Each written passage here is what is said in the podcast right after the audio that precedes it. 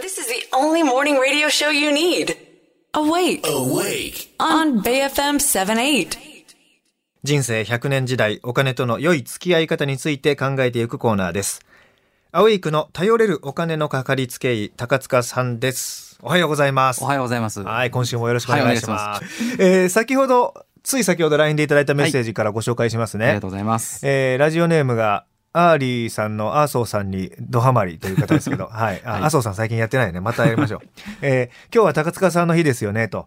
で、私も今年フィナンシャルクリエイトさんにお世話になって、保険を見直して、保障は手厚くなったにもかかわらず、保険料は半額になりました。うんその分積み立て NISA で老後の資産運用を始めることができていますというメッセージいただきました。ありがとうございます。はいあの保険の見直しもまあご相談いただければと思ってますが、やっぱりこう総合的に家計のバランスを見ると、うんもちろんあのやめれない方とか減らせない方もいるんですけれども、ちょっとなんかたくさんかけてるのにちゃんと肝心な保証はなくて、うんで積み立て系の保険にこうはめられちゃってる方たくさんいらっしゃるので、うんうんまあそういう方もしっかりとアドバイスの方してますね。はい。今日は私がこの番組の後、はいえーフィナンシャルクリエイトさんのアドバイスを受けることになっております。そうですねはい、はいえー保険料が半分以下になることはもう確実というね、見通しの中、えー喜んで健康診断を受けて、はいえー健康診断の結果を持って今日は来ておりますんで、はい、ありがとうござい。よろしくお願いします。はよろしくお願いします。はい。えっ、とね、いろいろと質問にお答えしていきたいんですが、今日も高塚さんに忖度なしで答えてもらいましょう。はい。小学生と中学生2児の母さん、50代の方ですね。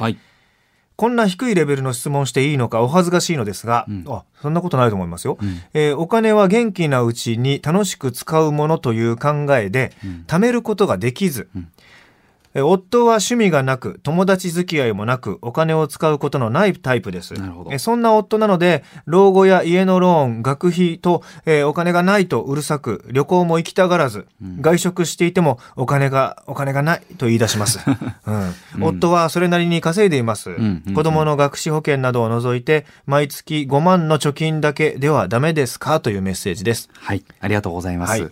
まあ今、50代の方ということで、お子さんまだ小学生と中学生のお子さんいらっしゃるじゃないですか。で、今5万の貯金だけでダメですかってことにまず最初にお答えしたいんですけれども、あの、ダメかどうかは、やっぱり家計の分析をしてみないとわからないんです。うんで、注意していただきたいのは、お子さんがこう50代でまだちっちゃい方の場合、やっぱりこう教育費のピークになる高校、大学が終わって、子育て終わったぞって時にもう自分たちが年金生活に突入してしまう可能性があるんですね。うんそうすると、あの、普通、こう、お子さんが育ち終わった後、あの、ため時っていうのがあるんですけども、その、それがないまま老後に入ってしまうと、結構やりくりが厳しくなる場合があります。うん。で、ご質問者さんの場合、特にこう、ご夫婦で、あんまりこう、お金のことで、あの、共有できてない感じもあったりはするので、そね。その将来のロードマップ作りをやって、ぜひそこをご夫婦で共有いただくと、うんお互い、あ、ここはまずいかもねとか、私もこうしようとか、ちょっと譲り合えるところも出てくるのかなとは思いますね。未来に向けた具体的なマップ地図を書いて、そうです、そうです。えーいつどれぐらいお金が必要でいつなくなりそうなのかとか、そうですそういうのが見えてくるわけですよね。そうです。ると、ご夫婦で結構その価値観が違うご夫婦って結構いるんですよ。うんあの、片方が浪費家でうん、片方は貯めれると。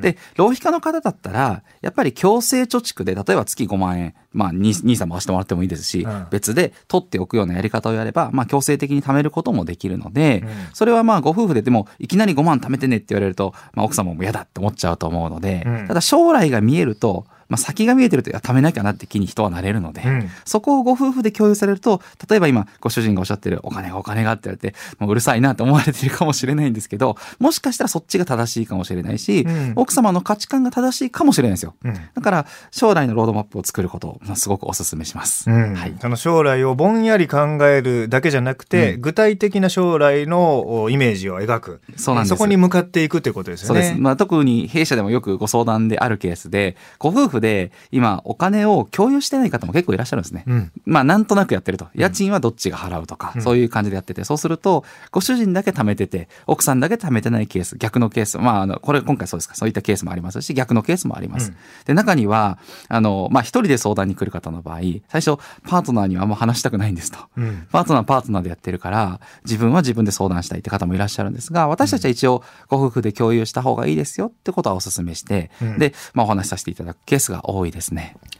ご夫婦で共有できない場合は、はい。高塚さんがはい。それぞれその旦那さんとはい。奥さんそれぞれと話して、はい。情報は共有させずに、はい一人一人それぞれを、ね完璧に作っていくっていう手もありますね。はい。あの、そういうケースもありますし、で、ご主人から、まあ言われたことあるんですけど、あの、1000万ぐらい若くて貯金があった方がいて、で、同じお二人とも一部上場企業で勤務されてて、うん奥様も結構高年収なんですけうんど、奥様は全部使ってる人なんですよ。だから、俺が1000万あることは、高塚さん、あの、奥さんに、うちの妻に言わないでください。に200万って言ってくださいって言われたこともあります。なんか期待されたくないんでって。はい、あなたあるでしょってなっちゃいますからね。んそういったご夫婦もいましたし。いろんなはい形があって、もうあの 二つとして、はいあの同じ形はないということですよね。そうですね。もう員全員違いますし、考え方も違います。同じ40代のご夫婦で同じような、あのごしご年収の方でも、やるべき投資商品も、やるべき保険も、うん全部本当は違うんですよ。はい。一生涯のロードマップ作ってみないとわからないので、作ることをお勧めします。ねえまあ若い頃は高塚さんも浪費家で、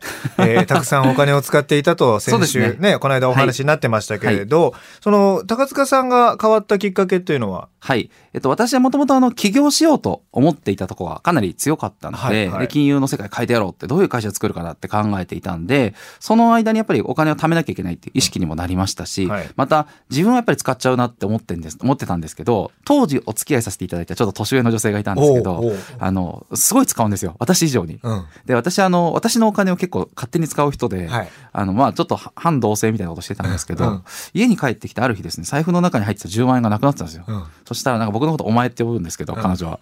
お前には、お前は若いのに金を稼ぎすぎてると。だから持ってたら使っちゃうって、お前はダメな人間だから使っといてやったって言われたんですよ。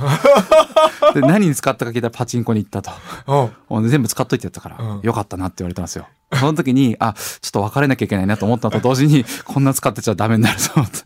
二つのことを思って、まあまあ、しっかりしようと思いました。今もうテレビで再現ドラマを作りたくなるような ストーリーをお話しいただきましたけどね、上には上がいたとあ上には上がいましたねそこでちょっと考え直したっていういいきっかけでしたね。まあそうですね。でただ、うんあの、やっぱり私も、まあその彼女とやっぱり馬が合うとこあって、自分も同じように使っちゃうんですよ。うんまあ一緒にウィンズ行って、馬券買って、パチンコ屋行って、ジャンソー行ってみたいな、なんかすごい自堕落な暮らしをしてしまう人だったんで、はいいや、これはこのままじゃダメだと。強制的にとりあえず貯金しようと。はいいうことをやりました。なんで私の場合当時、奨学金があったんで、奨学金の返済にわーっと回しちゃいましたね。うん、あそうですか、うん、そういう経験もあって、はい。こう今起業された後の高塚さんがいらっしゃるというそうですね。ことだから、はい。でまた本当にいろんな方の相談を受けていく中で、なんか滝に打たれたようにこう悟っていくんですよ。はい。そうすると、あ、あ、こうやって貯めれる人は貯めるんだとか、うんうん。貯めてない人はこうやってなってるんだと。うん。で、自分の中でこう確立してった今の理論があるみたいな感じですね。ね、まあ使っちゃう人の気持ちもよくわかるわかりますというわかります。高塚さんだからこそね、相談でお話ししやすいというのもあるかもしれませんが。ありがとう、ございます。えーセミナーは今度は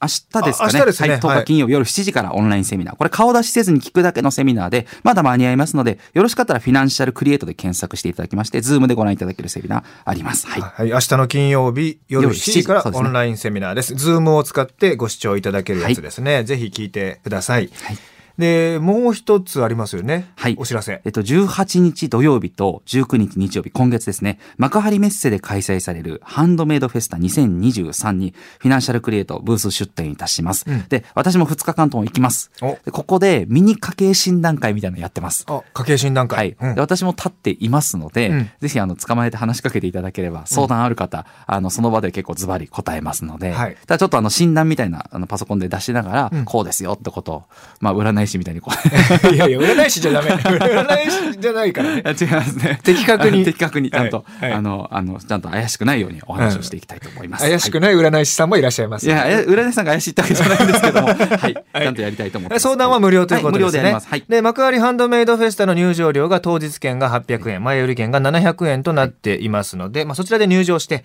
えー高塚さんほか、えーフィナンシャルクリエイトへの相談は無料です。はい。はいよろしくお願いします。えー今日の内容、アウェイクのポッドキャストで聞いていただけます。Spotify、Spotify や Apple のポッドキャストでも聞けますので、よく聞き直してみてください。フィナンシャルクリエイト代表取締役高塚智博さんでした。ありがとうございました。ありがとうございましたまた来週お願いします。はい。お願いします。